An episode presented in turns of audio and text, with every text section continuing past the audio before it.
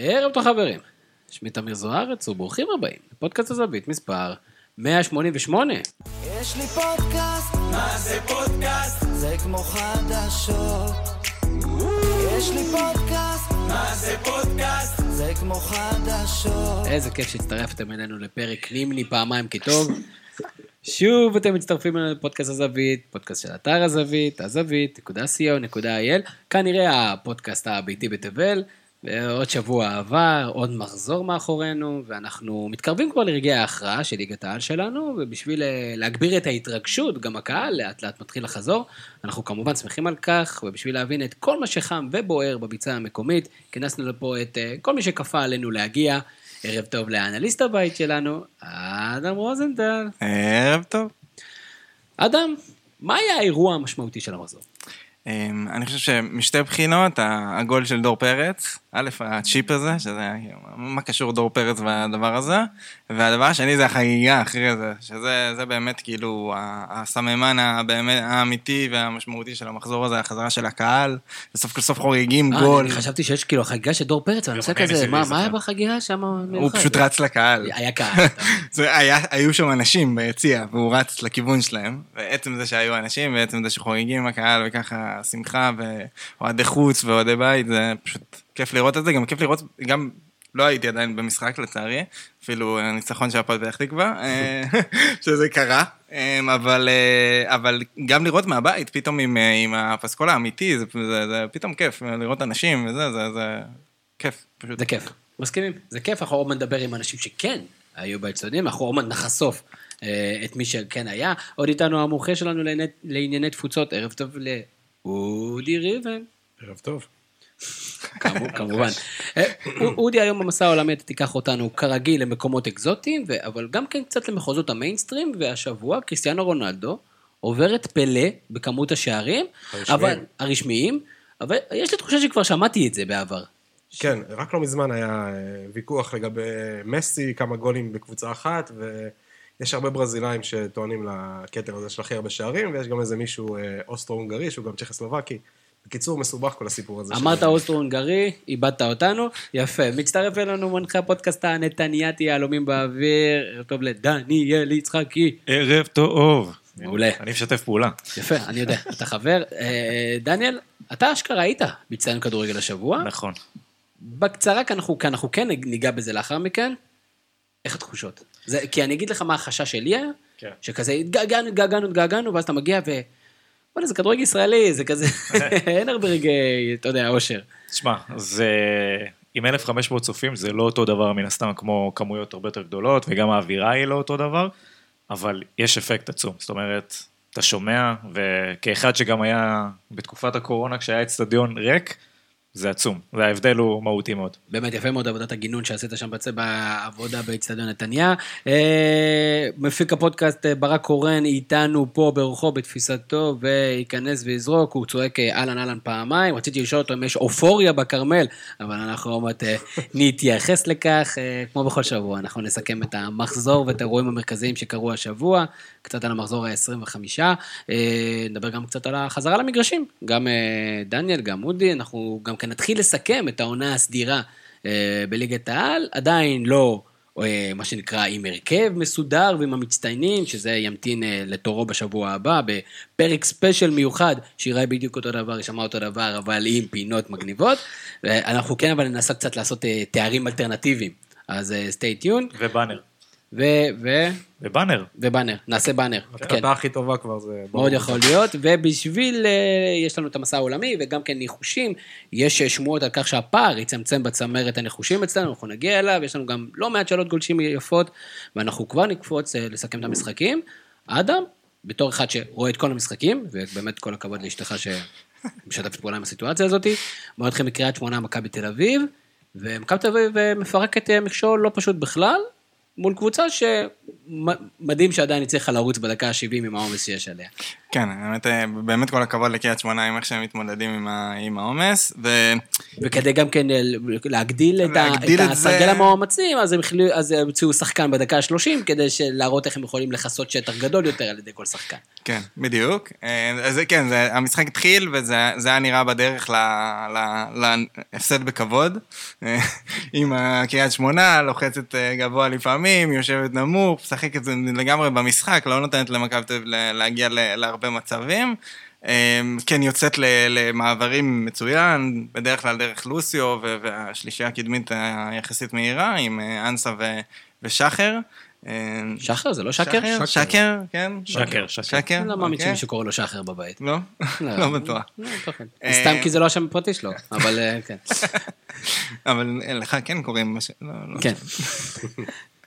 אבל אה, אוקיי, אז, אז המשחק סך הכל התחיל אה, די יסודית, זה היה נראה שמכבי תל אביב יכולים להסתבך מה, מה, במשחק הזה, אבל גם, אפשר להגיד, בהמשך ישיר למה שדיברנו שבוע שעבר, נראה שהמכונה של מכבי תל אביב ממשיכה לעבוד באותה צורה. כלומר, אה, מוציאים את השחקנים ואפשר כבר לחשוב ברגע שמוציאים גם את סבורית וגם את ג'רלדש ביחד מההרכב, ועדיין בלי דן גלאזר, ועדיין בלי יונתן כהן ובלי פשיץ, אתה יכול לצפות שתהיה ירידה משמעותית ביכולת, ועדיין רואים את המכונה עובדת יחסית באותה צורה, אה, מצליחים לייצר את המצבים באגפים של הכנסת כדור בזמן שיש לפחות שלושה סלש ארבעה שחקנים בתוך הרחבה, זה קרה ארבע פעמים לדעתי במחצית הראשונה, המצב, בדיוק המצבים האלה, וכל פעם כמעט הכדור מגיע לשחקן של מכבי תל אביב, וגם בכדור שני, יודעים למחזר את הכדור כל פעם, מגיעים למצבים מצוינים, ו- ודור פרץ עצמו נכנס לפורמה מדהימה, כלומר, ההתעלות הזאת בתקופה הזאת שדיברנו עליה גם, שבוע שעבר,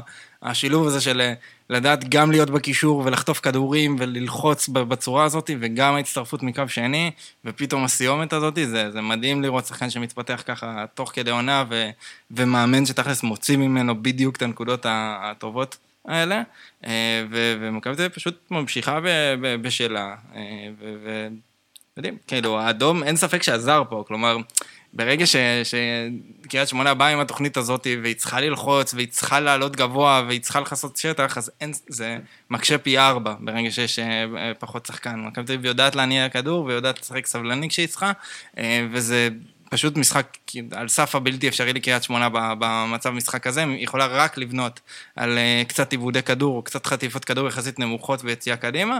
ראינו גם את זה קורה מדי פעם, אבל זה לא משהו שאפשר באמת לבנות עליו. אודי, אני רוצה להקשות. אה, מכבי תל אביב, אה, ברק כתב את זה לפני איזה כמה שבועות, אמר, הם כל שבוע מעלים את רמת הקושי. אז הפעם גם כן בלי המגנים, שהם אולי סימן ההיכר של, של כל המערך הזה.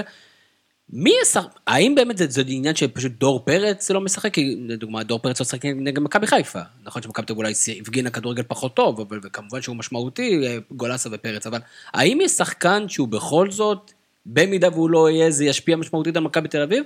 או שכרגע השיטה וסך הסגל הוא גדול מ- מ- מהחלקים שחסרים? כרגע עושה רושם שזה האחרון, שיש לו מכונה שרצה עם מספיק מומנטום, אה, וכולם, כולל אלה שלא תמיד משתתפים, יודעים, יודעים את התפקיד שלהם, שזה ימשיך לרוץ, זה ימשיך לרוץ וימשיך להצליח, לפעמים קצת יותר חורק, לפעמים קצת פחות חורק, אבל אה, אני לא, אולי דור פרץ וגולסה טיפה מהאחרים, אבל אני לא רואה מישהו שבאמת הוא אה, בלתי אפשרי בלעדיו כרגע. אתה מסכים עם זה, דניאל? אני, כן, לטווח הרחוק זה גולסה, לדעתי הכי חשוב. מעניין. אני לא יודע אם זה, זה- אם זה פופולרי. מה, הדעה שאם גולסה לא כן, יהיה, זה זה? כן. אני, דרך אגב, חלק מהריצה שהם עשו עם בן לבן הייתה עם ריקן ב- בתפקיד של, כן, אבל של לאורך גולסה. זמן, בוא נגיד בהיעדרות ארוכה, שכמו שקורה לכמה שחקנים אחרים במכבי תל אביב, יונתן כהן וזה, אז אני לדעתי עם חושב- גולסה זה היה יותר אני מורגש. חושב שהשילוב של גולסה ודור פרץ כרגע. אני חושב שגם זה- דור זה- פרץ, מבחינת, הוא כסמל, כאילו, מעבר ליכולת, גם בגלל מה שהוא אמר אה, בדיבור באותו משחק אחרי שדוניס פוטר ל- קצת לפניו, אחרי התיקו נגד ביתר, וגם מה שהוא אמר אה, לגבי, אה, כאילו, בעצם זה היה באותו רעיון, נראה לי, לגבי, אנחנו לא מסתכלים על מכבי חיפה. נכון. אז הוא מהווה מעין גם אה, כזה פרצוף תשמע, נורא... הוא עשה את הפריצה שלו גם מנהיגותית וגם אה, נראה לי על המגרש בעונה הזאת בצורה הרבה לחלוטין. יותר מובהקת לעומת השנים הקודמות. או איך שבוני אומר, סופר מובהקת. כל אחד רשאי לביטוייו. אני, אני מעניין אותי, אדם, מהבחינה הזאת, עוד משהו. האם יש למכבי תל אביב היום, מבחינת סגנון המשחק שלהם, יריבות שהן פחות, שהן עד- מעדיפות לא לשחק נגדם? זאת אומרת, אה, דיברנו על זה שקריית שמונה יש להם שלישייה מאוד מהירה מקדימה. אם זה היה עם הרכב דוניס, אנחנו יודעים איך זה היה נגמר, בכושר הזה של, של קריית שמונה. האם יש יריבות שיקשו יותר בסגנון המשחק שלהם למכבי תל אביב? אמ, אני חושב שדווקא, אמ, כאילו התשובה האוטומטית ברוב הקבוצות צמרת בישראל, זה, זה בדיוק, זה הקבוצות האלה שיושבות נמוך ויוצאות לזה. אני לא בטוח שדווקא במקרה הזה, זה, זה הנקודת תורפה של הקבוצה הזאת.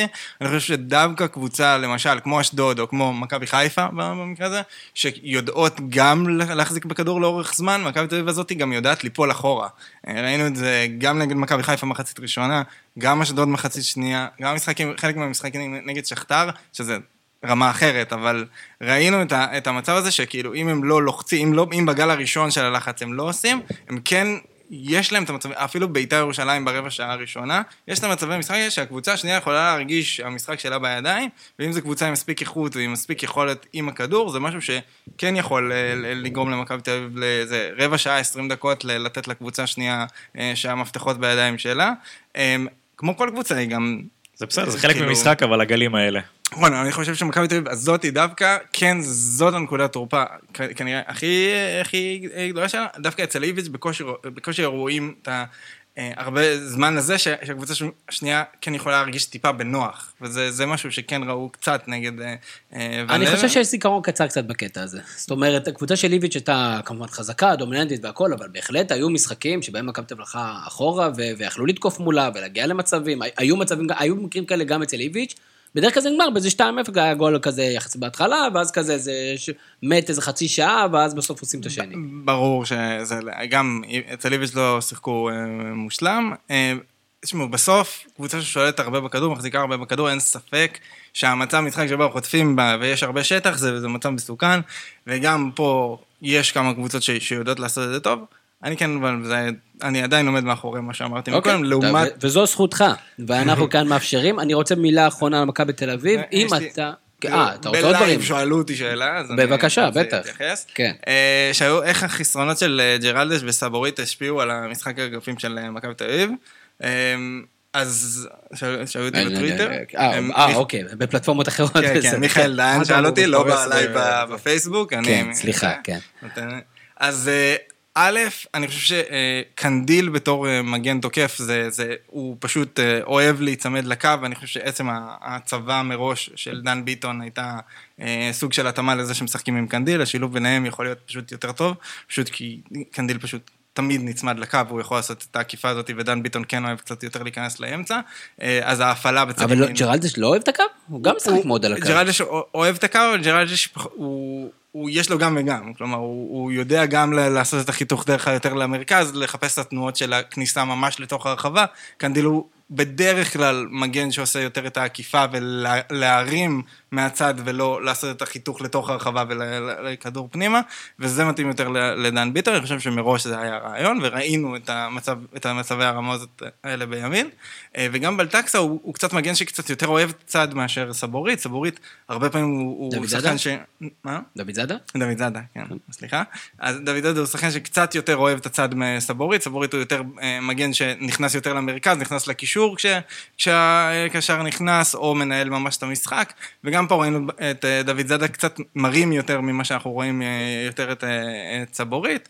אה, אז, אז כאילו המגנים אולי הרימו קצת יותר ממה שהשחקני אגף בדרך כלל במשחקים האחרים עושים, אה, וזה גם, זה, זה היה, יצרו את המצבי משחק בשביל לעשות את זה, וזה יחסית היה בסדר. כן, דני, רצית להוסיף משהו. כן, אמרתי, אנחנו לא נדבר על קריית שמונה בהמשך, אז כבר ננצל את זה עכשיו ונגיד ששתי קבוצות שיחסית יצאו טוב מהפלונטר הזה של הקורונה והעומס של המשחקים, זה המשחק הזה, זה מכבי תל אביב נגד קריית שמונה. ששתיהם עשו ריצה יחסית יפה, עם פצועים, עם אה, זה, ופשוט שאפו על ה... איך שהם... איך שהם מיצבו את עצמם חזק בתמונת הפלייאוף העליון. האמת שרציתי להגיד משהו על קריית שמונה, אני רוצה, אה, אודי, שאתה תתייחס לשאלה של אה, עוז נקש היקר, ש- ששאל כמה אחוזים נזקפים לזכות ון לבן בהצלחת מכבי תל אביב, וכמה אחוזים נזקפים לחובת בכר והידרדרות חיפה כפי שהוא מגדיר אותה, בהתחשב בעובדה שבכר הגיע מנקודת התחלה יותר נוחה כמאמן, לעומת ון לבן. רגע, אני... אה, אני לא בטוח שצריך להשוות, כי אני חושב שכל אחד יש להם את המסלול שלה, אבל אה, זו השאלה בשם אומרה. שנייה, אני אכניס את זה פה, ל... יש לי מחשב נתונים כאילו של אחוזים של אה, מאמנים והשפעה שלהם, שישמעו. האמת, decision, נהי. כן, שופטים. כן. פוף. בלי בלי ההחלפה של פטריק, אה, מכבי תל אביב לא בתמונת האליפות. לא, זה, זה אני חושב נכון. כולנו מסכימים זה, למרות ששמעתי היום, קול- קול- שמעתי בשבועות האחרונים קולות אחרים, אני בטוח שזה נכון, אבל אני לא חושב ש, ש, שהמספרים של בכר הם, הם כאלה לא טובים. תשמע, כאילו- בכר- פחות או יותר על אותו קצב של בלבול בעונה הקודמת. זה- אם אנחנו מנצחים את המשחק הבא, אני חושב שזה נקודה אחת יותר. ממה שמכבי חיפה עשתה בעונה הרגילה. זה מצחיק אותי תמיד לדבר על זה, עונה רגילה כמו NBA ו- כן. וכו'. אמ, שוב, אני חושב שאמרנו את זה שבוע שעבר, אני יכול פתאום לדבר, גלאזר שיחק משחק אחד יותר מדי, חבשי שיחק משחק אחד או שניים יותר מדי, ולהתחיל אה, להתפלפל אם זה שווה נקודה, שלוש נקודות או זה. בגדול, 70 אחוז. יפה מאוד, מקווה שבסדרה שלכם נגד קריית שמונה יהיה לכם אה, בהצלחה בפלייאוף. אה, אדם, מילה אחרונה על קריית שמונה, דיברנו על חזרה יפה, יהיו, יעשו פלייאוף עליון? יש להם נקודה הפרש, ועל הנייר את המשחק הכי נוח, משמע הם יהיו כנראה בחוץ. אה, כן, לפי- לפי איך שהמאבק פלייאוף עליון אה, התנהל עד עכשיו, שזה ממש מזכיר את המאבקי עלייה ב- בליגה הלאומית, זה אומר שהם ממש ממש בחוץ. יפה, יפה מאוד, אנחנו אה, חושבים שקריית שמונה אחלה קבוצה, קבוצה מאוד מאוד מעניינת. אה, אני- יש לי עוד עכשיו שאלה אליך, שאלו אותי יאללה, תשאל. אותי, אני- אני מוכן. השאלה של ברק, לא, קורן? ב- שאלה שברק לא אתה, כן. ברק לא קורן, יש לנו שם שנייה. משפחה? בוא נכבד. כן, קסלר. אה, אז זה שאמר שאנחנו הכיתה המדעית. נכון. זאת אומרת, טביע- טביעת האצבע של איביץ' עדיין מורגשת, האם מכבי תל אביב צריכה להתנות חתימת מאמן בנאמנות לשיטת משחק של המועדון בכל מחלקות הנוער? אה, אני חושב שדנתי בזה בזמנו, באיזה טור דווקא מכבי חיפה לפני כמה שנים. אה, לא, אני חושב שחלק מהיופי בריצת המאמנים של מכבי תל אביב שהחליפה המון המון מאמנים גם בתקופות אה, מוצלחות, אה, הייתה בגלל שהם גם חיפשו קצת אה, לפעמים אה, כיוונים אחרים. אה, אם אנחנו מדברים את פאקו, שהוחלף אה, אחרי שלוש שנים, זה בגלל שלמרות שהוא הביא תארים, אה, שיטת המשחק לא, לא התאימה ל...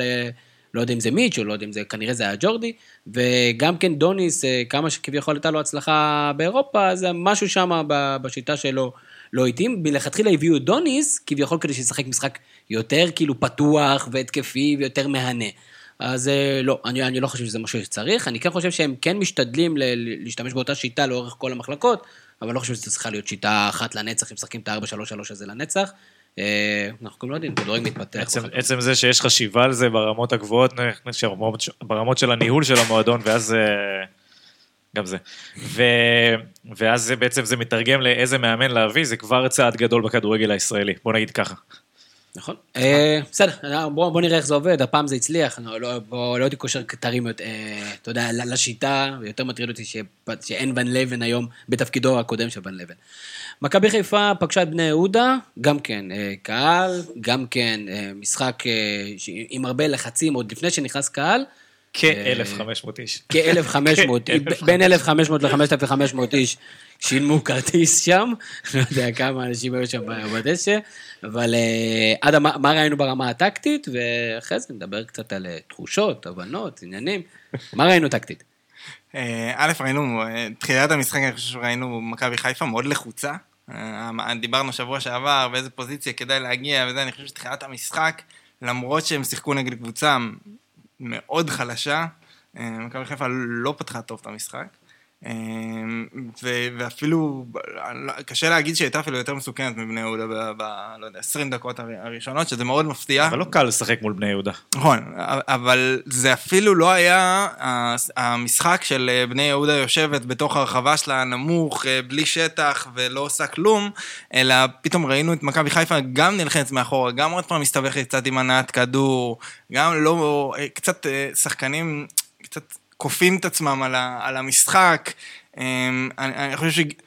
אצילי שבמחצית השנייה ובהמשך המשחק היה מצוין, בהתחלה זה הרגיש אה, קצת אובר, כאילו הוא לקח כדור בעט קצת יותר מדי, היה קצת... אני חושב שזה מאפיין מאוד התקופה שלו בכלל במכבי חיפה, הוא מרגיש, אפילו שיש לו בישולים מכדורים חופשיים ודברים כאלה, הוא מאוד מנסה להפקיע ולהשתלב ולהשתלט וזה, בסוף גם, כאילו, אם מסכמים, אני, אני התחלתי מההתחלה, אבל אם מסכמים נגיד את המשחק של אצילי, הוא, הוא איים על השער שבעה פעמים, ותכלס אם אני אגיד לבן אדם רנדומלי להיזכר בבעיטות שלו, הוא יזכור אחת, שזה היה לו באמת מצב אחד טוב. ואחד שער- על אחד שהוא בעט אצילי. כן, הוא, שהוא היה ממש קרוב לשער, שאר הבעיטות היו בעיטות מרחוק, אחד מבעיטה חופשית כזאת, שזה מצב הרמה קלאסי של אצילי שהוא בועט, אמ, אבל באיזשהו שלב חיפה כן נכנסו לקצב, אה, וכן ראינו אותם מנסים לייצר את המצבים הספציפיים מול המערך של בני יהודה, בני יהודה שיחקו. אה, שלושה בלמים עם שי מזור בלם, שזה איזשהו קונספט מעניין כזה, כי, כי, כי כשהם היו עם הכדור הוא נכנס לקישור, אבל בהגנה שיחקו שלושה בלמים, ובדרך כלל במצב כזה שאתה משחק עם שלושה בלמים, אז אתה רוצה לנצל את היתרון המספרי שאמור להיות לך בצדדים, אה, כי זה כביכול דורש מהשחקנים היותר התקפיים לרדת אה, למטה. חיפה לא עשו את זה הרבה. אבל מה שהם כן עשו, אה, זה הרבה בידודים על האגף, וברגע שמבדדים את השחקן לאגף, שזה בעיקר היה חזיזה בצד שמאל, שראו שממש הקבוצה מניעה כדור בכוונה בצד ימין, ואז בעיקר רודריגז מעביר כדורים ב- מעבר לקו ההגנה לבידוד של חזיזה, ואז כניסה מקו שני, בעיקר של נטע לביא, בהתחלה זה היה אבו פאני ב-20 דקות הראשונות, ואחרי זה כל פעם לפי באיזה צד אה, היה את הבידוד, השחקן קישור הנוסף נכנס להרחבה, וזה היה הדבר הכי מרכזי במשחק לאורך כל המשחק. כלומר, ברגע שיש שלושה בלמים, ואתה מבודד את השחקן אה, באגף, המגן צריך לצאת, הבלם גם צריך קצת לצאת, מתפנה המקום הזה ברחבה, בדיוק למקום שמתפנה, הקשרים של מכבי חיפה נכנסו, עשו את זה מצוין, ראינו מנטע לביא את ה- השדרוג הזה במשחק ש, ש, שהוא עושה, עושה גם תוך כדי העונה הזאת, התנועה בלי כדור, שזה כבר כמה, איזה חודש וחצי שאנחנו רואים את זה, וסוף כל סוף. גול ראשון מתוך הרחבה של נטע לביא אי פעם בקריירה, אחרי שהוא הבקיע בגביע וזה, אבל זה בגלל שהוא פתאום נמצא במקומות האלה, זה משהו שלא ראינו ממנו אה, אה, לפני כן, זה. אבל גם דיברנו על השפעה של מאמן, וזה נניח דוגמה קלאסית לזה, נכון. הבידודים האלה באגף, שהולכים לשם באמת ומשחקים על זה בכוח כל פעם ושוב ושוב נכון, ושוב. זה, זה אפילו את חזיזה ראו שבתחילת המשחק הוא קצת עושה קצת אה, טריקים, מנסה להכניס את עצמו למשחק בכוח, זה בדיוק בדקות הראשונות, ובאיזשהו שלב חיפה אמרו, אוקיי, אנחנו עוד פעם חוזרים לאיזשהו מערך קבוצתי, איזושהי תוכנית משחק קבוצתית של חזיזה, תדבק לאגף, אנחנו נסדר לך את המצב הזה, אצילי, את- אה, עם רז מאיר, כן, עם איזושהי עקיפה. בצד ימין כן זה, ושם זה קצת הפריע לי, כאילו, אצילי קצת לא הפעיל את רז מאיר, שזה משהו שאנחנו רואים הרבה משרי נגיד, וזה משהו שכן היה קצת חסר, ההפעלה בצד ימין, אה, אבל בסוף, דרך אגב, משם היה הגול. אז, אז אני, אני רוצה להגיד דרך. אגב לגבי אצילי, אני חושב שקצת אה, מספרים פה איזה סיפור, כי אנחנו חושבים שהוא נכון. אצילי גם במכבי תל אביב היה בועט המון המון המון מרחוק, ברור. הרבה פעמים אז- מצבים, יש לו טכניקת בעיטה מעולה. הוא גם כן, זה הדרך שלו להוציא שחקנים אליו, ואז הפעם הבאה הוא יכול לתת איזה הגבהה יפה אני, או איזה פס. אני לחלוטין מסכים, אם אתה זוכר, לפני שנה וחצי עשיתי בדיוק את הניתוח הזה שהסתכל על הבעיטות של אצילי. בגלל זה, בגלל שאמרת את זה, בגלל שאני זכרתי, בגלל זה זה הסיבה שדיברתי. איך אפשר לשכוח? ואצילי הוא אחד השחקנים היחידים במה שאני מכיר כמעט עולמית, שהבעיטה שלו מחוץ לרחבה הוא באחוזי ניצול מצבים הרבה יותר טובה מבתוך הרחבה, הוא ברובן נבס, זה זה השחקנים היחידים גם את זה. זכרתי. והוא באמת בועט מעולה, פה פשוט, הרבה פעמים אצל אצילי, בדיוק אתה, אתה רואה את זה שכל ההגנה מתכווצת נגד הבעיטה הזאת, ואז הוא הרבה פעמים יודע גם לשחרר את הכדור ימין אל המגן, וזה לא, לא כל כך קרה. אני, אני בטוח שברגע שהוא יצבור את הביטחון וירגיש את, את הנוחות שלו בקבוצה, אז הוא גם יפעיל יכול יותר להיות שהוא צריך את הביטחון ברז מאיר? אמ, יכול להיות, אני, אני חושב שרז מאיר בריצה הטובה של מכבי חיפה, זה, התחיל, הוא פתאום בישל, הוא פתאום בישל איזה שלושה או ארבעה שערים, שערים, אני לא זוכר, אבל זה היה בדיוק בהפעלות האלה של שרי. כלומר, השרי נכנס לאמצע, אה, רז מאיר עושה את התנועה, וממש מסירות כאלה מהעומק, המסירות היותר קלות של מגן, זה היה בגלל שהקבוצה יצר, ידעה לייצר לו את המצב הזה, אני חושב שגם אצילי יכול לעשות את זה, לא משהו שהוא לא יודע לעשות. והוא ממשיך להשתלב, אין ספק. אה, בגרף שיפור, אין ספק. המספרים שלו שם לחלוטין, הוא המבשל המוביל בליגה. אודי ריבן, עולים למשחק קשה, נגד קבוצה, מה שנקרא כבשה זה, אמנם אולי, אולי לא בעונה גדולה.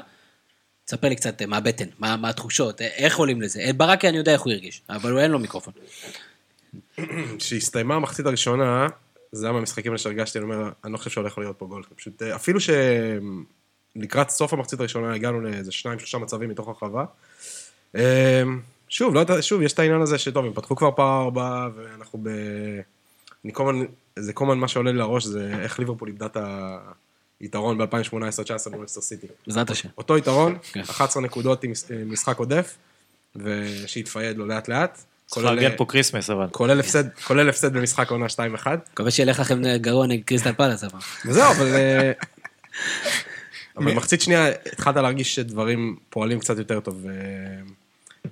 אה, חוזרים על אותן פעולות שהלכו טוב, שיצאו את נראה שאתה. עדיין סוחב את זה עליך.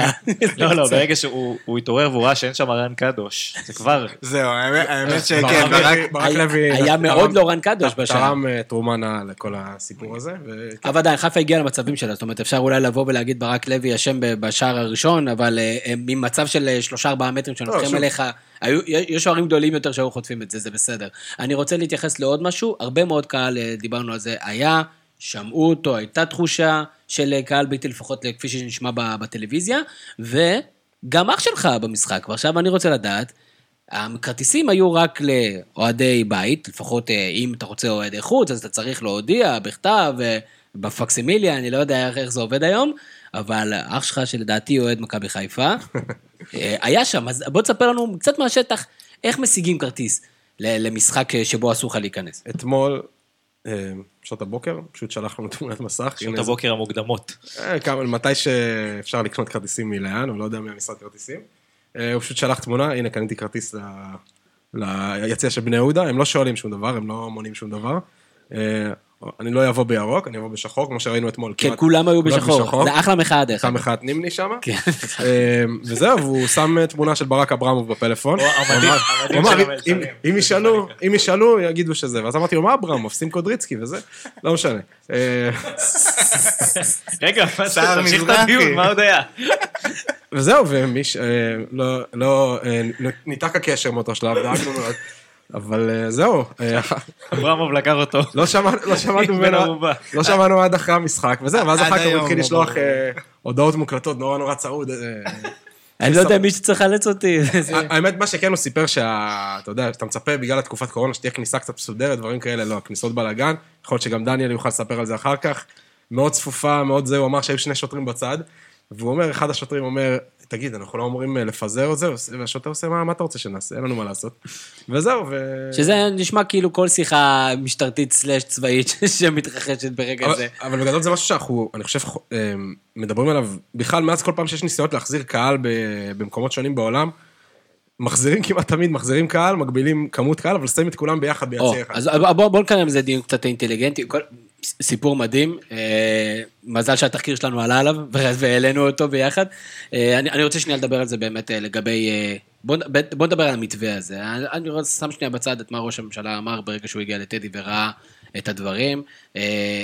בסופו. של דבר, בשורה התחתונה, כשאנחנו מדברים על 1,500 אוהדים הזה, זה מספר לא מובן לחלוטין, ללא קשר לגודל איצטדיון, ללא קשר ליכולת שלך באמת אה, להגדיל, ללא קשר לאולי תנסה לתזמן שאנשים יבואו בשעות אחרות לפי שערים, אני לא יודע, משהו כדי באמת למנוע התקהלות מחוץ לאיצטדיון. זה תמיד מצחיק אותי שאתה נגיד עומד בתור לקניון ועושים לך בדיקה ביטחונית ואתה אומר, אם אני הייתי מחבל הייתי מתפוצץ פה, נכון? זה תמיד כזה עובר לכם בראש? אז, אז אותו דבר. שמע, אחי, אין, לא, לא, לא קרה. כן. לא אז- אז- אז- ב-16-17 שנה האחרונות. אל תעשה את זה, אל, תעשה את זה. מי ששומע, אל תעשה את זה. אבל אני אומר, שורה תחתונה, כאילו, אני, קצת מכעיס אותי, ואולי אני מבין את זה, מה הבעיה להוציא עוד, אה, לא יודע, כמה שקלים שזה יעלה, ולפתוח עוד שערים. עוד שערים, ואז אפשר, אפילו בשביל ה-1500 האיש האלה, אפילו למראית עין, שאתם רוצים באמת ליצור את ההפרדה ושאתה לא תהיה הדבקה. אני, אני לא מבין את זה. אולי אתם מבינים, אולי אני מפספס משהו, דניאל. מה אני מפספס? לא, לא, אני איתך, אני חושב שצריך לפרוס את זה, אם אנחנו רוצים באמת, אה, אתה יודע, להקפיד על המתווה ולא לעשות כסת"ח כמו שאנחנו עושים בהרבה אלמנטים אחרים. אז אה, אני לגמרי מסכים איתך, צריך לפתוח עוד יציאים, צריך לפתוח עוד שערים, למרות העלות הכספית, אולי שהמדינה תשתתף, לא יודע. אני חושב שהם משתתפים, כל- אני כל חושב ה- שיש איזה, כל הסיפור הזה הוא מסובסד על זה, והוא לא אה, נלקח כל להם. האבטחה על זה. והכל כן, וזה, יש אה, אוקיי, איזה זה לא. ידעתי, זה בכלל אה, עושה את הסיפור הזה הרבה יותר עגום מצד הקבוצות או מצד אבל גם. כן, מה אתה, חו- מה אתה חוסך אם עוד יש לך עשרה אה, סדרנים או מאבטחים, יש לך בסופו של דבר בחלוקה הזאת לשישה או שבעה שערים, אתה, יש לך מאה אנשים ביציע. לא יודע את העלויות. מה, מה, לא יודע באמת את מה יקרה העלויות. שם? אבל אה, אני מסכים איתך, אין פה... בשביל להקפיד על המתווה הזה, זה- זה לא ב- זה לא בפורמט הנוכחי. וגם מה שמצחיק זה שכבר הדיבורים הוא ששבוע הבא אנחנו כבר קופצים ל-5,000 ו-10,000, אז אה, שליש כאילו, אצטדיון מה- דיברו, מה לא? אנחנו יודעים? מה למדנו על האירוע שבו אנחנו אומרים, או, המתווה הזה עבד. חוץ מזה שהוא היה. זה מזכיר לי את הגישה בכלל, אני חושב שזה הגישה בכלל לקורונה, שברגע שרואים שבסדר, אז משחררים מאוד מאוד מהר את כל ה... נקרא לזה, את כל החסמים, ואם מתחיל להיות לא בסדר, אז מאוד מאוד אה, נזהרים אה, לסגור הכל חזרה. אם זה נכון או לא נכון, קטונתי, כן, אבל אה, זו גישה, אני חושב, שמלווה אותנו לא רק בספורט. כן. השאלה היותר קריטית, זה אם במתווה הבא... אתה אומר שהשאלה שלי לא קריטית? יותר קריטית. אוקיי. יותר קריטית, זהו, אמרתי, יותר. לא, הוא אמר, היא קריטית, שלי יותר. בדיוק. חד משמעית. כן. זה אם במתווה הבא, אח של אודי יכול לבוא עם חולצה ירוקה. אה, אני חו- אני חושב שהוכח שכן. לפחות, במשחקים האלה, כן, זה כנראה הסיפור. רק חזרה למשחק, אה, מה שהיה, פשוט באו הרבה אוהדי חיפה ליציע בני יהודה, ואמרו לאבטחה או משטרה או whatever, טוב, תפתחו לנו יציעים שלנו, אז פתחו להם עוד יציע. וואלה. והם עברו לשם, אה, כי...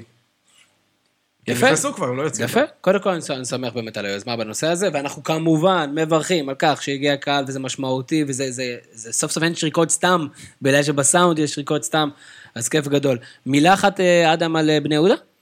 אמ, אה, בני יהודה נראית לא טוב כבר תקופה. כאילו- אתה יודע מי כן היה בעיניי, מי נראה טוב במשחק הזה? אלמוג בוזגלו. ואני שואל את עצמי, כאילו, למה השחקן הזה לא מצליח ל- לשים... הרבה פציעות. הוא נכון שהוא פציע. שנתיים האחרונות זה בעיקר פציעות, אני חושב שהוא שחקן ליגה לגיטימי והוא הוכיח את זה. הוא גם כתב על זה טור שהוא הוכיח את זה. אבל יעקב לא סוכן כבר, אני חושב שזה פוגע. בני יהודה היה נראה בהתחלה שהם אה, עושים כמו מה שהרבה קבוצות עושות, פשוט הולכות, הולכת על סן מנחם איזה 4-5 התקפות פשוט על האגף הזה, אבל ה- אה, זה לא הצליח, ופשוט ה- ה- המגוון יכולות התקפיות שלה הוא כמעט ולא קיים. כן, אני רואה, בת שיראי אה, עדיין לא לא נכנס שם הוא- לפורמו, ואני חושב שהבלמים של חיפה עשו עליו עבודה מצוינת, וברגע שהם לא הצליחו לצאת ככה, כי השחקן מטרה שלך שאמור להוציא את המתפרצת לא לא מצליח להשתלט ותוקפים אותו יחסית מהר, אז הם מאוד מוגבלים ביציאה. נכון, אבל מכבי חיפה כנראה לא תהיה כן, זה לא המדד, זה, זה.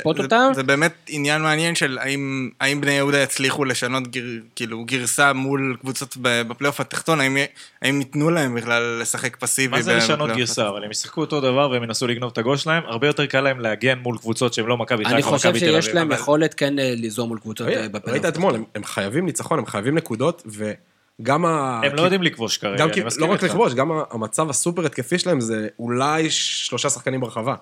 כי לא היה שם איזה גאנג הו ששולחים את כולם קדימה, זה לא אולי קיים. מצבים נייחים ודן מורי. כן.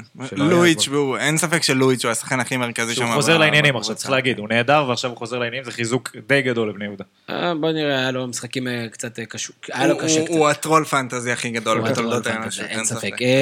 אוקיי, דיברת על היריבות בפלייאוף התחתון, בוא ננסה לדבר על משחק שדי הפתיע את כולם. הפועל תל אביב נגד בני סכנין. כן. מה- קורה? כאילו, הפועל תל אביב, חשבנו כבר שאנחנו יודעים מה הולך שם, שהולכים לרוץ, אה, שבמידה והיה פה עוד שבועיים או שלושה עם קבוצה אולי לגיטימית לפלייאוף עליון, אבל הם לא. קודם כל, אה, זה, זה מצחיק לחשוב שזה כזה משמעותי, אבל אה, בן ביטון נהדר מהמשחק הזה, וא', ראו שזה יחסית משמעותי, גם הגנתית, גם התקפית, הוא שחקן מאוד מאוד משמעותי בהפועל תל אביב כרגע. אה, ו...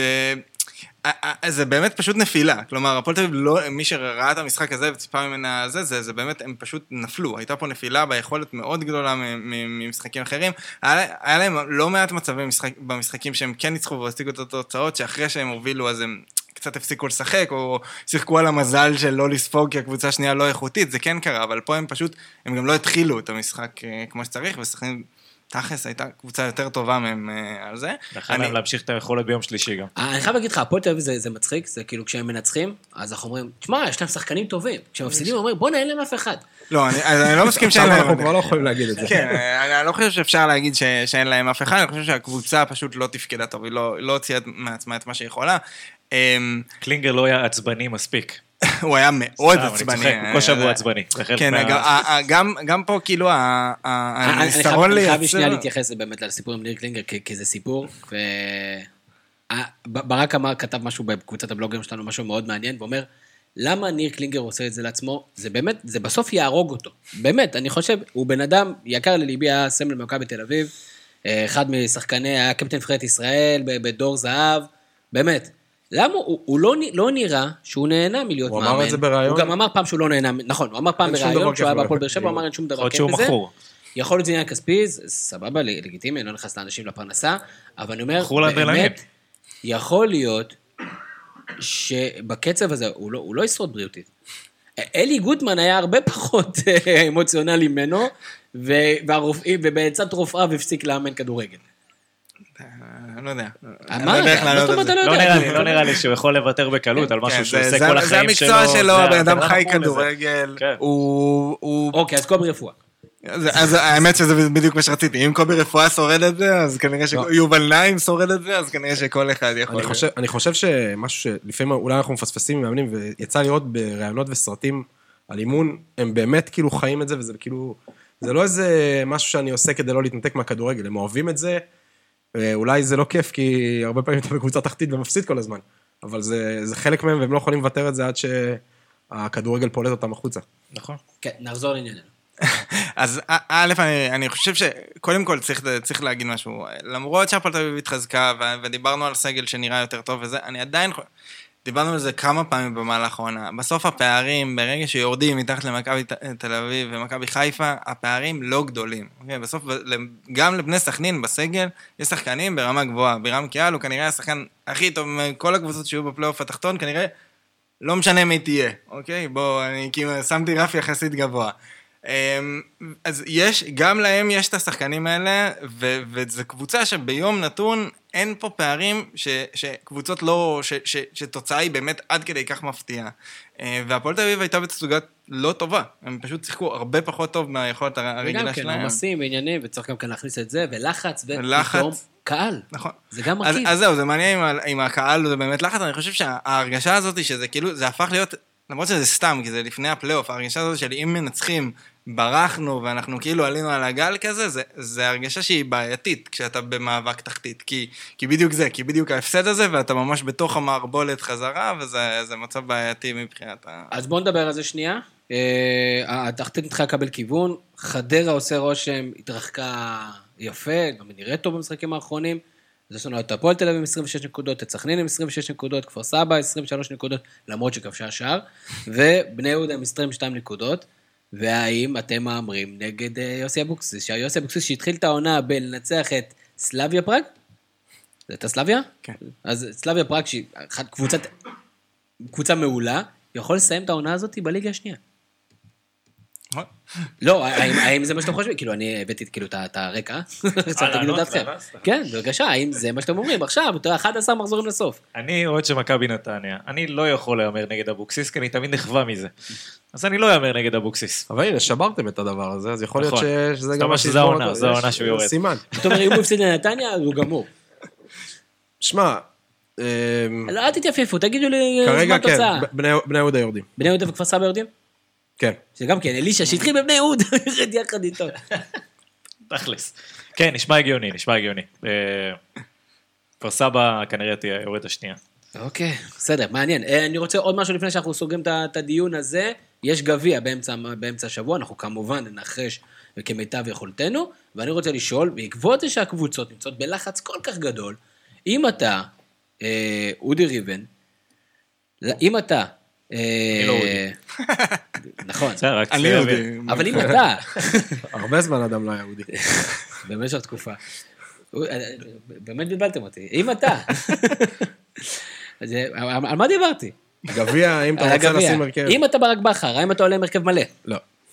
לא. זאת אומרת, אתה מבחינתך עולה עם אה, מאור לוי וזה, ובמידה ומגיע בסוף... לא יודע אם אני מגיע לסתיו פיניש, אולי. סתיו פיניש, שלא שחקן שלך. נחמני. אה, איך נחמני, תגיע כן. אליו? סתיו נחמני, כן, אתה מבין. אה, אולי זה כמו בכדורסל, שאתה יכול פתאום להחתים. הרכב ככה שומר על כמה שחקנים לקראת הסוף שבוע. משהו כזה, כן. יפה. אה, דניאל, אם אתה פטריק ון לבן, עם איזה הרכב אתה עולה? הרכב הכי חזק שיש לי.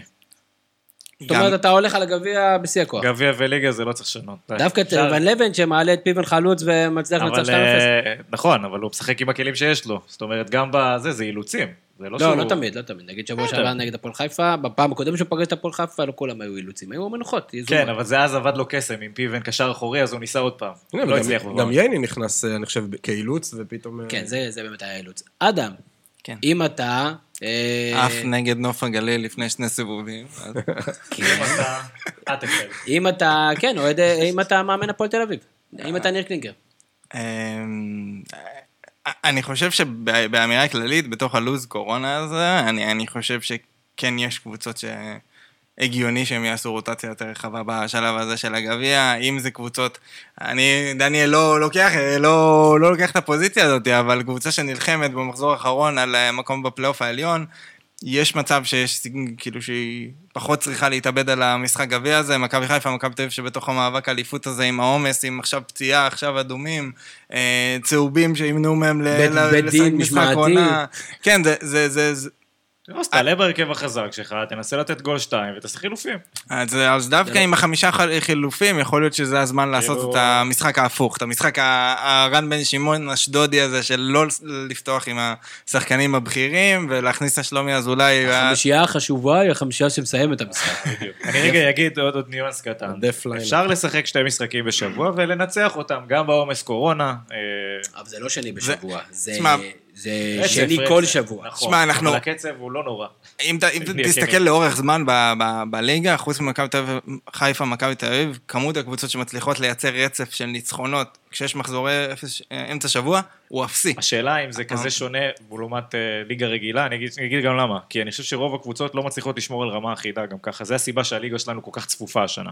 לא, אבל יש הרבה יותר פצועים, לקורונה. יש הרבה יותר פצועים. ברור שיש אלמנט אה, פיזי ועומס. והכל, אבל אני חושב ש... אני חושב שהרבה יותר קשה, העונה הזאת מבחינה פיזיולוגית, הרבה יותר אה, קשה. היא הרבה יותר קשה, אבל אני לא חושב שזה כזה משפיע על הרמה של הקבוצה. אני חושב שגם ככה התחלנו את העונה הזאת עם, אה, סגלים שהם יחסית באותה רמה, דיברנו על זה כבר במחזורים הראשונים, שחוץ ממכבי חיפה ומכבי תל אביב, ואז אמרנו אולי הפועל באר שבע בגלל הזרים, בית"ר ירושלים עם הניסיון, זה היה ההחרגות. חוץ מזה, רוב הקבוצות יחסית באותה רמה. אני כן טוען שמבחינת סגל נטו, אולי הפועל כפר סבא היא טיפה רמה מתחת, אפשר ל... דווקא בתחילת שנה. דיברנו עליהם דברים יפים, בגלל האחות שלהם, כן, ו...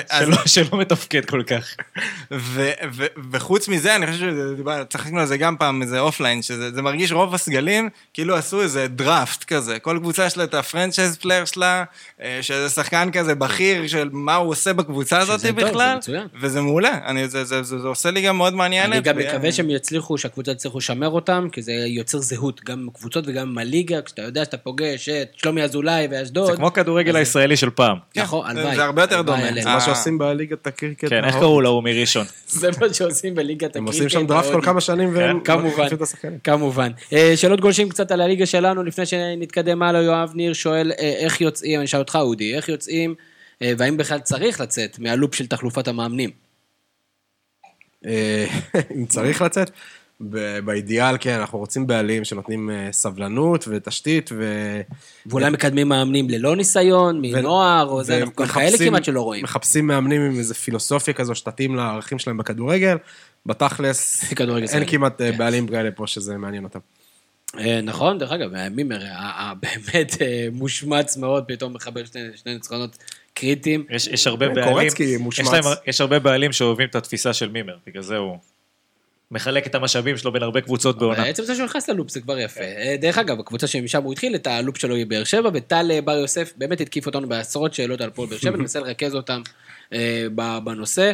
א', מנטלית, מה קורה להפועל באר שבע, הוא מדבר על שלושה מורחקים, שניים מהם בגלל עצבים על שופט, יש הרבה פצועים, כאילו יש, יש- יש, יש. ניצחון אחד בלבד מאז שיוסי אבוקסיס אה, הלך ולכלך, והיה שם פיצוצים מההנהלה, ואלון חזרה, והמון המון רעש מסביב. איך אתה רואה את זה בתור היריבה המיתולוגית התפיסתית, שרק, שרק היריבות היא רק בצד שלכם? גם, שלום שלום. אבל אה, אני חושב שיש שם בעיה מנטלית, כי היו הרבה ציפיות, במיוחד דיברנו על זה נניח בתחילת העונה, הזכרנו את הפועל באר שבע כקבוצה שצריכה להיות בנקר בפלייאוף העליון. זה לא המצב, במיוחד, אה, כמו שאתה אומר, עם ההרחקות ועם ההיעדרויות, נוצר שם איזה כדור שלג אה, מסוים שלדעתי מייצר לחץ פנימי, שאנחנו רואים אותו על הדשא, וכש... בוא נגיד הכלי הכי בכיר שלהם מחוץ, אז הקבוצה קצת תקועה. זה לא רק, הם, הם כמעט בלי זרים, חוץ מוויטור ו... ויטור זה שווה שלוש. זהו, חוץ מוויטור וזהו. מלי עד ההרחקה, כן. וזהו, והסגל הישראלי שלהם הוא לא מהבכירים בליגה. נכון, אני, של- שזה יספיק להם, דרך אגב, לפלייאוף העליון, כנראה בהינתן המשחק שיש להם ומה שהם צריכים לעשות, אבל אה, לא יודע כמה הם יהיו פקטור כזה גדול בפלייאוף העליון. יפה. עכשיו נעשה, אה, הוא המשיך לשאול שאלות, אז אני אעשה את זה בשאלות קצרות. אני מבקש תשובה, באמת, אה, אם לא מיידית, אז ב- בגג אה, שתי שורות. אז א', אדם, הוא שואל, יש מצב שיוסי אבוקסיס קבר את הקריירה שלו עם המעבר לבני יהודה? אמ, יש מצב, אני לא חושב, אני חושב שקריירה של מאמן מספיק ארוכה בשביל שזה לא... יפה, נגמר זה. אודי, הוא שאל, מי תנצח את מכבי תל אביב? מכבי חיפה. השנה? ב-2021. יפה מאוד. אה, ברק בכר, הוא שואל, אה, דניאל, ברק בכר יפתיע בפלייאוף ויהפוך צורה לחיפה כמו שעשה באליפות השלישית של באר שבע, שהוא ויתר על החזקת הכדור אה, והצליח לקחת אליפות סופר מרשימה בפלייאוף, ואם כן, מה הוא צריך לעשות, והאם זה יעבוד. וואו, אני חושב שהוא צריך לקטוש את רוב הקבוצות שהן לא מכבי לא מכבי תל אביב. מה זה לקטוש, מה זה אומר? זאת אומרת, לא, לא לתת להם לצאת מה... לעבור את החצי. ויש לו את הכלים לעשות את זה, ואם הוא יעשה לחץ מתמיד, לחץ זה כמו שתמיד כזה אומרים כזה, שלצה"ל תמיד יש כזה קבוצת מדרגה. כן, הוא אומר, מה שהוא צריך לעשות, והשאלה היא, האם הוא יצליח לעשות לא, את זה. אני מדבר על לחץ גבוה, זה מה שחיפה צריכה לעשות. לחץ גבוה על רוב היריבות שלה, שהן מנסות לשחק כדורגל. אה, בפלייאוף העליון זה יקרה יותר מאשר זה קורה בליגה הסדירה, כי יש פחות קבוצות שמסתגרות, ומול מכבי תל אביב, אני חושב שהגישה שלו צריכה להיות לקבוצות אה, הפלייאוף העליון יש אחוזים לא רעים מול מכבי חיפה. Fast break. כן, כן, כן. אמ, אני חושב שהשאלה המעניינת היא... הייתה צריכה להיות אליי. אה, בעצם, אם חוזרים לשאלה שלו, אז ב- בפלייאוף ההוא של, אה, של באר שבע, בעצם השלישיית קישור של באר שבע התהפכה, וחנן ממן נכנס שם בתור עשר, אה, ובאמת זו שאלה מעניינת, האם ברק בכר עכשיו, עם שרי, אצילי, חזיזה, בריאים, האם הוא עוד פעם חוזר ל- לרעיון, של, לקונספט של רק שני קשרים מרכזיים ביחד עם רביעייה קדמית של שלושתם פלוס ניקיטה, כמו משחק אחד שהוא ניסה וזה לא כל כך הצליח, או האם הוא שומר על המערך שלו ופשוט עושה רוטציה בין השחקנים הקדמיים, אמ, וזו שאלה אבל, אבל לא, רק פשוטה. מערך, גם בגישה. כן, זו שאלה מעניינת, כאילו האם שרי בתור קשר שלישי זה בעצם קונספט שהוא הולך ללכת איתו והוא מצליח ל- עדיין להיות מספיק עוצמתי מבחינת הלחץ ומבחינת ה- היכולת ל- לנצח ב- בכל כך הרבה מאבקים כמו שהם עושים אה, העונה, או שזה פשוט לא יעבוד והם צריכים להישאר בגישה הזאת. מעניין מאוד, אני חושב שיש לי תשובה לדבר הזה, אבל נחכה להתחיל לא רוצה הפלייאוף. לגלות למחר. שאלה אחרונה, אה, רן בן שמעון, אה, אודי, יישאר לאורך כל החוזה באשדוד? לא. האם כשהוא מצוין, ברור, אני מסכים איתך, האם לא, האם זה יהיה שדרוג לקבוצה גדולה יותר, או שינמוך כדאי? לדעתי, משהו איזה נבחרתי כזה, או נבחרת, או... או כסף או נבחרת. אז, אז- ודרך אגב, בקונספט של מה שאמרתם מקודם, עם השחקנים שנשארים הרבה בקבוצה אה, ולא, ולא גם מאמנים. זה, זה מעניין, כי זה מתחבר גם לשאלה על מימר. רן בן שמעון פתאום שלוש וחצי שנים נותנים לו ככה גב באשדוד, זה קונספט שלא ראינו בליגה יחסית הרבה זמן. מאז מאמן- גיירו. מעניין בכיר שנותנים לו גב להרבה זמן בקבוצה לא ברדה. גדולה. נכון, סלובו ברדה, אבוקסיס בבני יהודה, זה, זה הקונספט, זה קונספט שלא ראינו באשדוד ולא קורה הרבה בליגה, וזה... אפרופו קונספט, ראינו לא מעט שחקנים צעירים. השנה ב- בליגה, בעונה הסדירה, אם אנחנו מתחילים קצת להתחיל לסכם בדירוג אה, אלטרנטיבי, בסיכום אלטרנטיבי את העונה הסדירה, שתסתיים בשבוע הבא. ואדם, מתי הכנת לנו top שבעה שחקנים צעירים בליגת העל? אז קודם כל תגדיר לנו מי זה שחקנים צעירים, כי אנחנו מכירים את זה. אתה תגיד לנו סן מנחם, שחקן צעיר, אתה תגיד לנו, אה, זה, אתה יודע, כל מיני שחקנים כאלה שאו-טו-טו מסיימים 30. נצח מסובי. כן, אה, ברור. שזה רוסלן ברסקי, כי הוא תמיד צעיר. הוא תמיד צעיר. אה, אודי החליט על שני דברים פה, אודי החליט גם שזה שחקנים בני 20, ו- עד גיל 22 בעצם, אוקיי? 21 אה, כולל. הכל בשביל לא להכניס את גבי. זה חלק מהעיקרון שלי ב manager, אני אף פעם לא מחתים שחקנים שהם ברגע שמופיע 22 בגיל. שזה מאוד מוזר. מאוד כן. מוזר. והקונספט השני שאודי החליט זה שזה top 7. אה, זרמתי. יש לו גם תפיסה לגבי זה, כן, אז מה, מה? המספר של רונלדו. אז בואו בוא נדבר על שבעה שחקנים, רגע, זה דירוג או שאתה מציין שבעה? אה, אפשר לעשות את זה. בדיוק. בוא נדרג, יאללה, מקום שביעי. סבבה, רגע, אני, אני רוצה לציין כמה שנשארו בחוץ מה, כזה. אתה- וזה- תודות כאילו? כן, תודות. אוקיי. אני רוצה למסור דשים. בדיוק. יש פה חמישה שחקנים ביקשו... honorable mention. כן, honorable mention, ארד בר, מכבי פתח תקווה נותן אחלה עונה, והיה שם פציעה באמצע, אז הוא לא נכנס. אה, אופמייסטר קיבל אדום נגד מכבי תל אביב, אז לא מגיע לו. שימו לב, סתם. אופמייסטר, שם אחד. כן, זה לא, אופ זה לא שם פרטי. כן? כן, יואב אופמייסטר עושה אחלה עונה בתור קשר אחורי, הזיז- שם את סמואל בראון קצת קדימה, הוא באמת נותן אחלה עונה בקריית שמונה. אה, עוד שחקן, גנד- עמרי גנדלמן, מכבי נתניה, התחיל את העונה בתור בלם, בתור אילוץ, עבר לקישור, נותן אחלה עונה, משחק לא מעט, עשה כבר בערך שלושה תפקידים, כי הוא התחיל בלם, עבר קשר אחורי, אחרי זה שיחק קשר שמונה, שנכנס מעלה לרחבה פתאום. הוא הפיבן שלהם.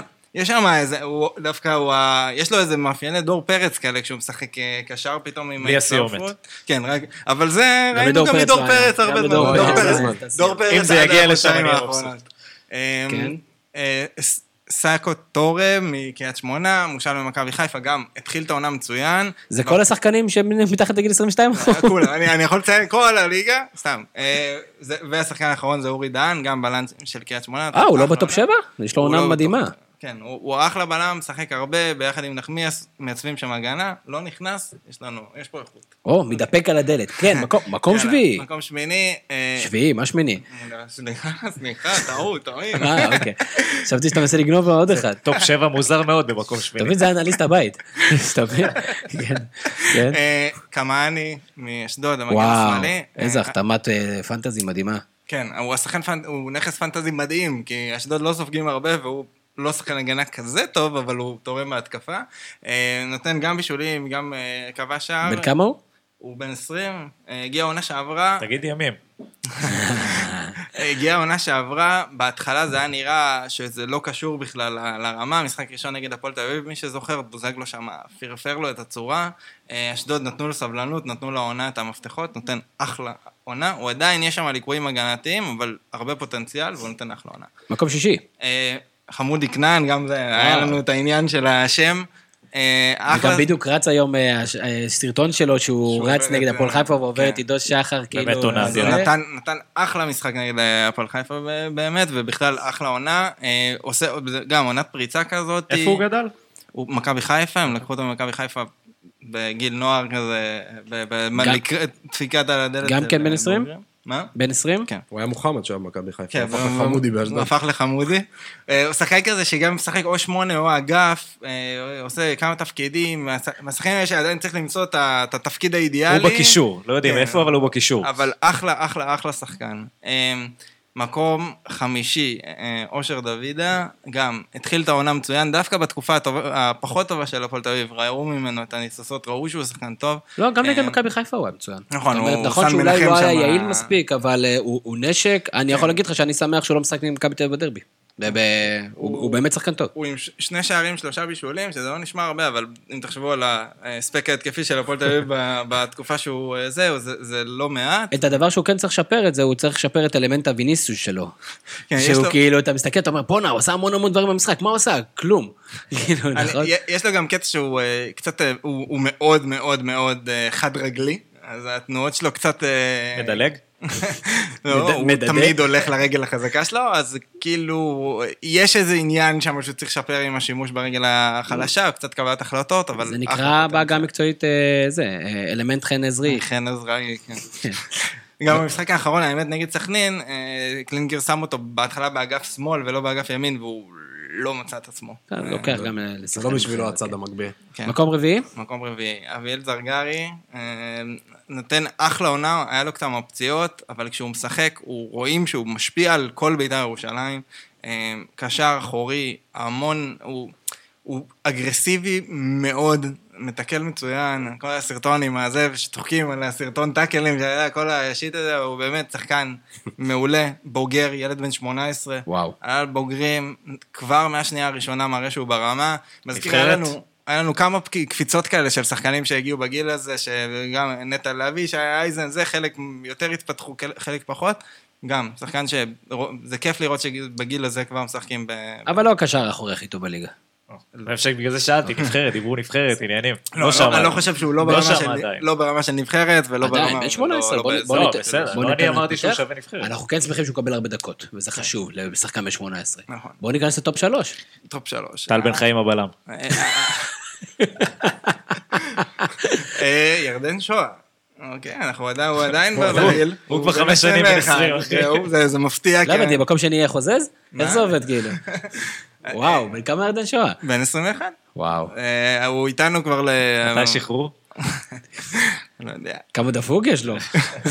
כן. אז, אה, אז דיברנו עליו לפני איזה שני מחזורים, כי הוא באמת התחיל לתת מספרים, חמישה שערים, ארבעה בישולים. התעורר, אה, התעורר. הת- התעורר באמת בתקופה האחרונה, וגם במשחק האחרון פתאום כשהוא נכנס, אז בית"ר פתאום הפכה להיות מסוכנת. זאת אומרת, כולנו מסכימים שבלי הסיבוב הזה במכבי חיפה, בלי כל הרע סביבו, אם עכשיו הוא נגדה פורץ בגיל 20, או גם אמרנו 21, אז היינו אומרים, וואו, יש לבית"ר שלנו אחלה פוטנציאל בידיים. יותר מזה, אני חושב שאם הוא לא יעשה סיבוב במכבי חיפה ונשאר בבני יהודה, הוא גם היה פורץ כמו שצריך עונה שעברה. נכון. אני, אני לא יודע מבחינת הרצון שלו והאופי, אבל לדעתי אם הוא נשאר בבני יהודה עוד עונה, אז הוא היה יכול להיות באירופה עכשיו. זה, זה, זה הסדר הכל.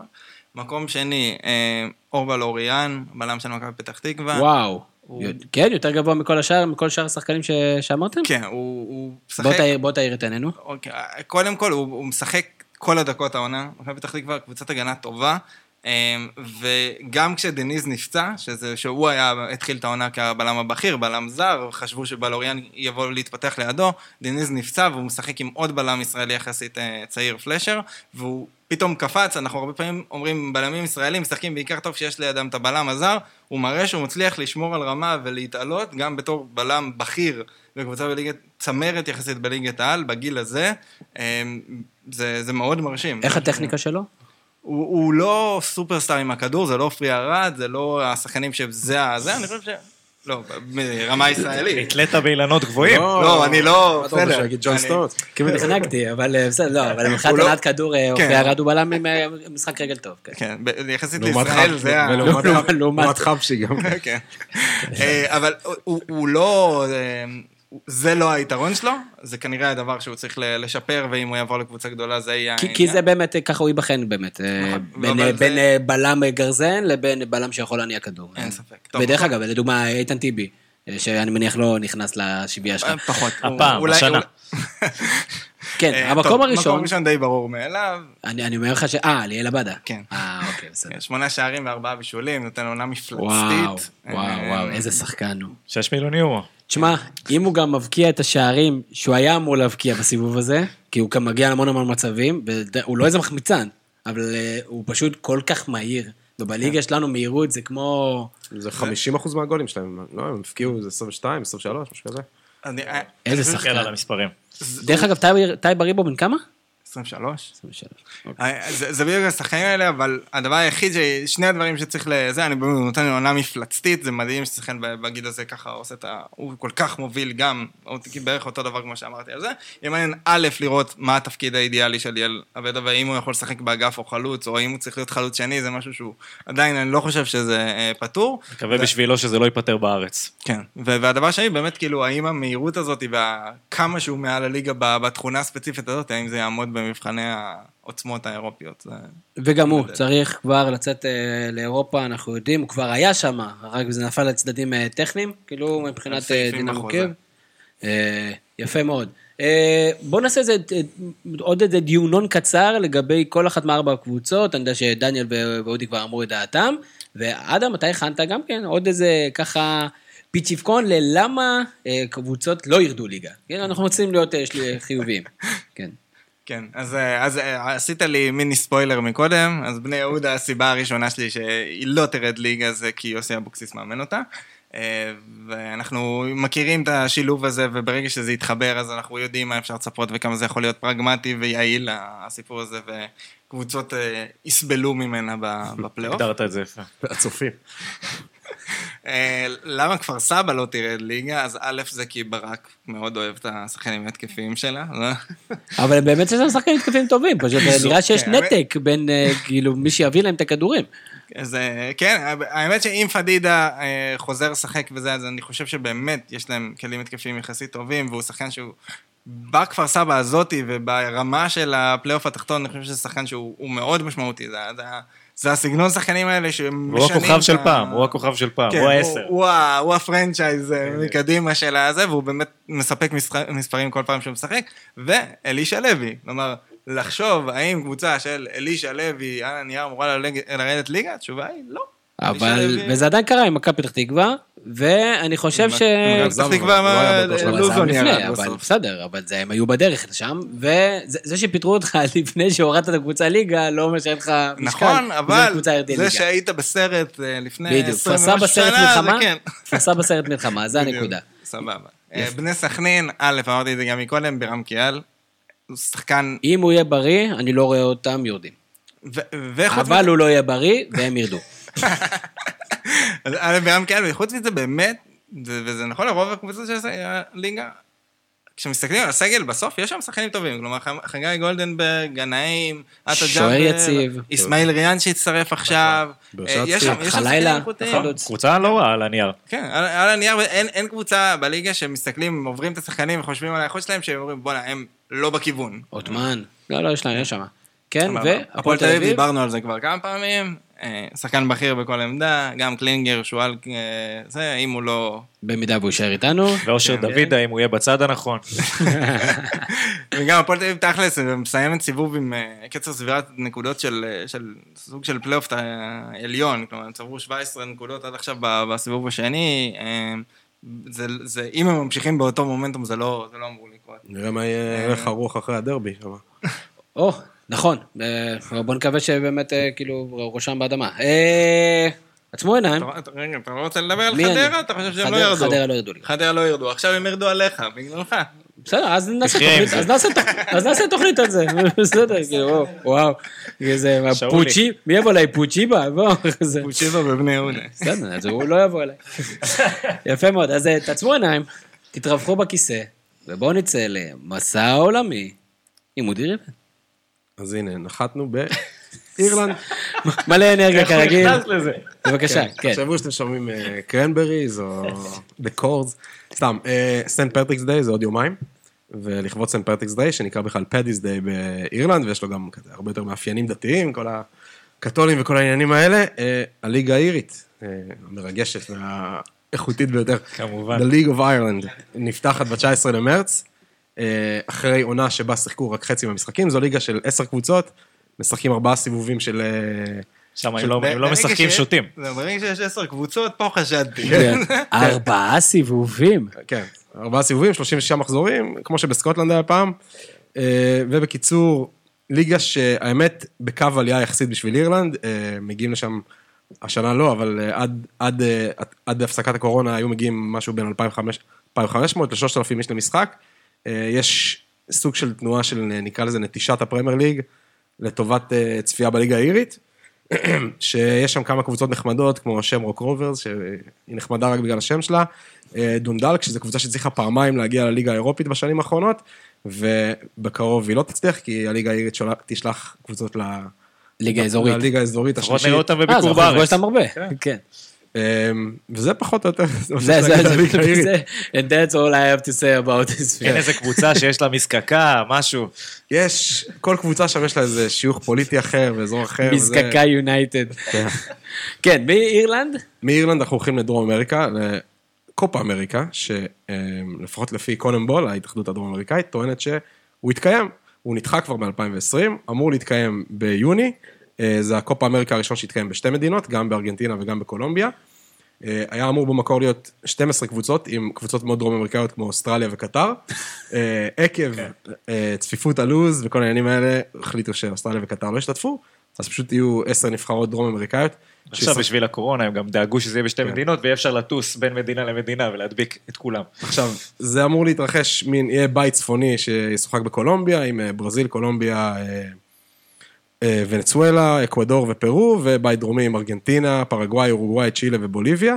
אה, השאלה היא אם זה באמת הולך לקרות, כי בדרום אמריקה, בהרבה מהמדינות המצב עם הקורונה ממש לא טוב, במיוחד בברזיל. אה, מצד שני הם מתעלמים מהקורונה, אז כאילו, זה- זה זה לא משנה מה מה המצב. אה, דבר שני, ההימור שלך שלא יהיה קופה אמריקה. אני לא בטוח, כי ביוני גם אמורים לחזור לענייני מוקדמות המונדיאל, הרי מוקדמות המונדיאל שבאירופה חוזרים אליהם עכשיו, בדרום אמריקה זה בוטל, כי הרבה מדינות אירופאיות לא מרשות לשחקנים האלה להגיע. ויש את המוקדמות מונדיאל, ויש לנו גם אולימפיאדה, ושזה גם בדרך כלל מאוד חשוב לנבחרות דרום אמריקאיות, ויש שחקנים שעברו עכשיו עונה סופר מתישה, אני קצת סקפטי לגבי, לפחות לגבי זה שהשחקנים הבכירים יגיעו, שיעשו כזה כמו... ולא אה, סתם לגבי זה שהקופה אמריקה בכלל... אה, קופה אמריקה קיץ וקופה אמריקה חורף. כן. אפרטורה וזה, כן. קלאוסורה. קיצר, הם אומרים שיקרה, לא בטוח שזה יקרה. או, ומה ששאל, שאלה ששאלנו אותך ב- בהתחלה, לגבי אה, מי, מי הוא באמת האיש ששיאן השערים הרשמיים, אז בוא, מי עוד טוענים אה, לכתר הזה? טוב, אז נתחיל בזה, קריסטיאנו רונלדו, אחרי השלושה שלו מול אה, קליירי בשביל יובנטוס, הגיע ל-770 שערים רשמיים בקריירה, שזה אה, 668 שערים עם המועדונים, ועוד 102 שערים עם נבחרת פורטוגל. מספר חולה. כולל משחקי ידידות, כאילו, מותר משחקי ידידות כן. בנבחרת. מה הוא היה עושה. בסין? מה הוא עושה באוסטריה? אה, אני לא יודע כמה גבוה יותר אפשר להגיע. בשחקן כן. זהו, אוסטריה זה... זה- למרות שאנחנו נגיע למישהו שיש לו מספרים קצת יותר מרשימים, אבל שנייה. אה, אוקיי, אז רונלדו הגיע ל-770, אמר אה, בפוסט אינסטגרם מרגש מאוד, על זה שהוא עקף את פלא, אחרי שהוא סיפר ש... שהוא גדל על פלא.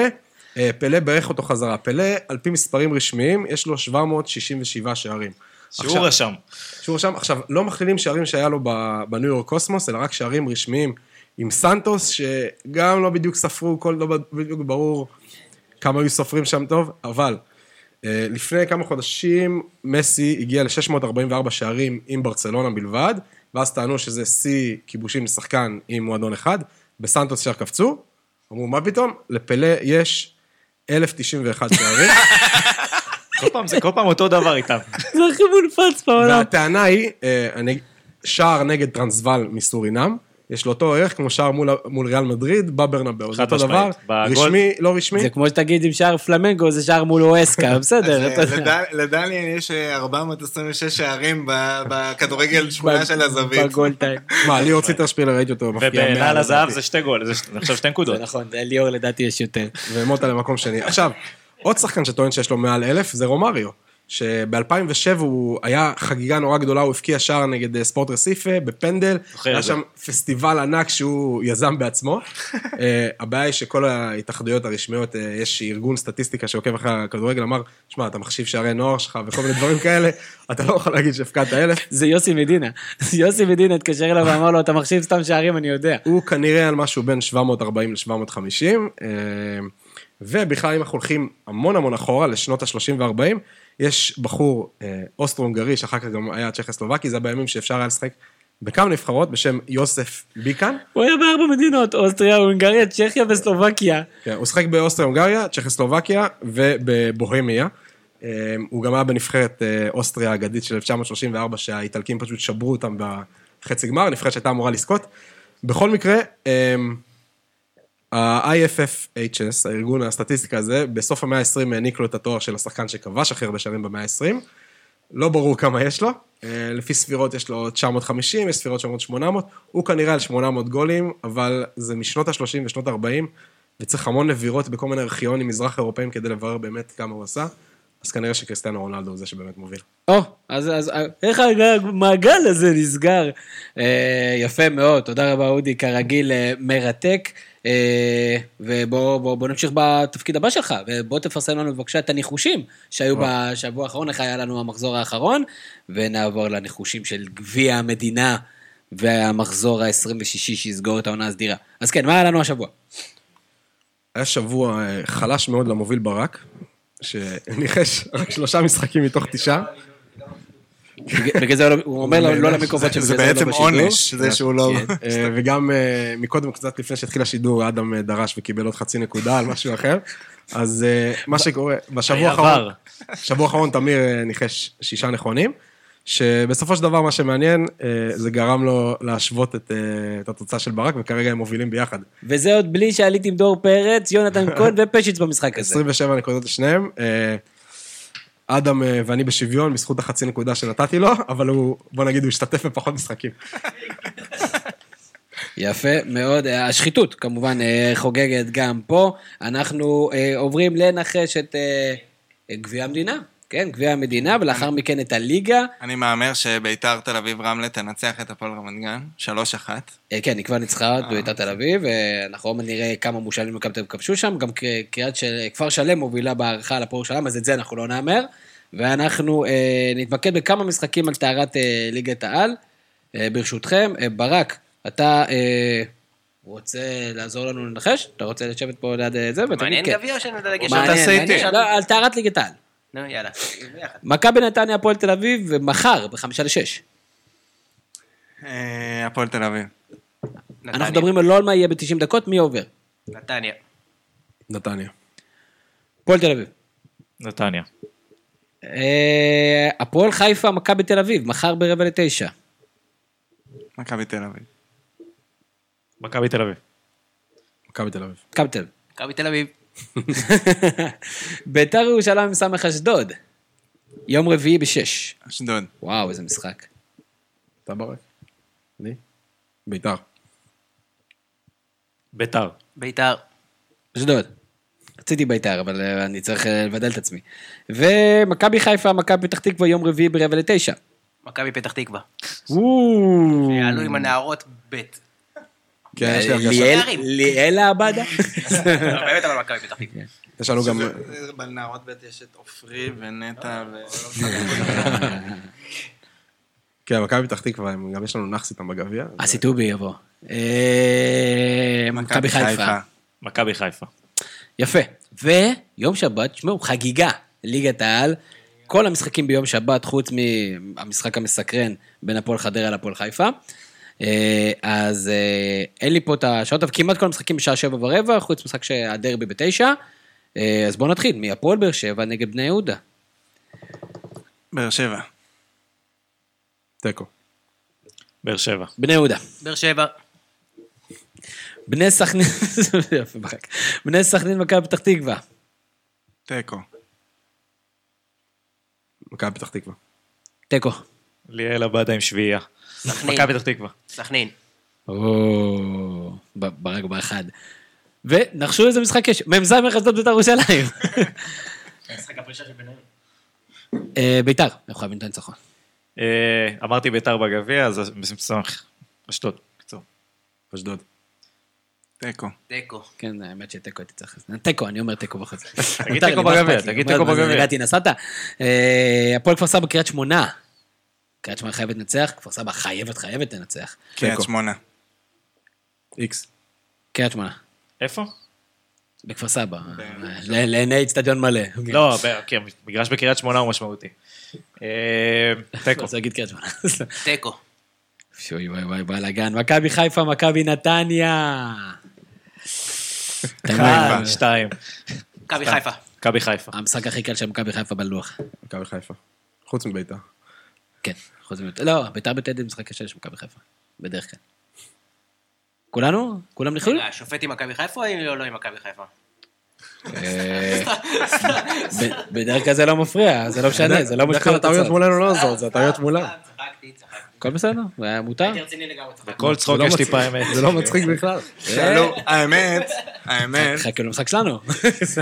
שאלו בטוויטר למה לא מדיחים שופטים על טעויות, ושבגלל שלא מדיחים אותם אז אה, חוזרות הטעויות. אה, דיברנו על זה בשבוע שעבר, אז אני אתייחס ברצינות, בשבוע שעבר בפרק, בפרק 187, דיברנו על זה, שדעתנו, אה, הענישה, סלאש, הלמידה, סלאש, הרצון או היכולת להשתפר באיגוד השופטים, כרגע לפחות ממה שידוע לנו, ברמה נמוכה, וקודם כל צריך להתקדם עם זה. קודם כל כמובן- רק שיעבדו במשרה מלאה, ואז יהיה אפשר להעניש אותם. כן, כרגע זה על נכון, בסיס כן, התנדבות כ- פחות. כרגע זה... שבוע לא חטפו שלושה ארבעה שהיה, היה איזה רשימה כזו ארוכה של שופטים ש... אה, נשמע... זה בבית הדין, הגיעו לעסקת טיעון. אה, מכבי תל אביב, הפועל תל אביב, דרבי תל אביבי, תשע בערב, יום שבת. מכבי תל אביב. מכבי תל אביב. 3-0 מכבי תל אביב. איקס. אם הוא- אם עכשיו יהיה 3-0, הוא מקבל עוד ניקוד? לא. אה, בסדר. איקס. יפה. אתה לא תבוא לפה יותר. והפועל חדרה, הפועל חיפה מסכם ביום שני. אה, הפועל חדרה, הפועל חיפה. אה, אני הולך להפועל חדרה. הפועל חיפה. הפועל חיפה. 0-0 נטול אירועים. איקס. יפה מאוד. בינתיים כשליברפול עלה ל-1-0 נגד וולפס. אה, אני רוצה להגיד אה, תודה לדניאל יצחקי שבאת, למרות שאתם לא מגיעים לפלייאוף העליון, בגלל שאתם תפסידו בסמי עופר. הוא עדיין אה, כועס על זה ששמתי איקס. אה, כן, ואתה יותר לא תבוא לפה. אז אה, כרגיל, כיף ענק, כיף שאתה מגיע, הכימיה הנהדרת שלך עם הפאנליסטים שהם לא אני. אה, אדם רוזנטל, אה, כרגע תודה רבה, ניצחון להפועל פתח תקווה, אנחנו נמשיך לא לעקוב אחרי הפועל פתח תקווה בפודקאסטים שלנו. אודי ריבן, אה, תתמוגג מהליגה האירית על 36 מחזוריה, ככל שניתן. אה, תודה רבה לך זה. ברק אורן כרגע על ההפקה, הארגון הזה שהוא שולח לנו בקבוצת, אה, בקבוצת פודקאסט שלנו נושאים, אנחנו לא מגיבים לו, אז תודה רבה לך על הסבלנות. אני הייתי תמיר זוארץ, שיהיה לכם המשך ערב. נהדר. יש לי פודקאסט, מה זה פודקאסט? זה כמו חדשות. יש לי פודקאסט, מה זה פודקאסט? זה כמו חדשות.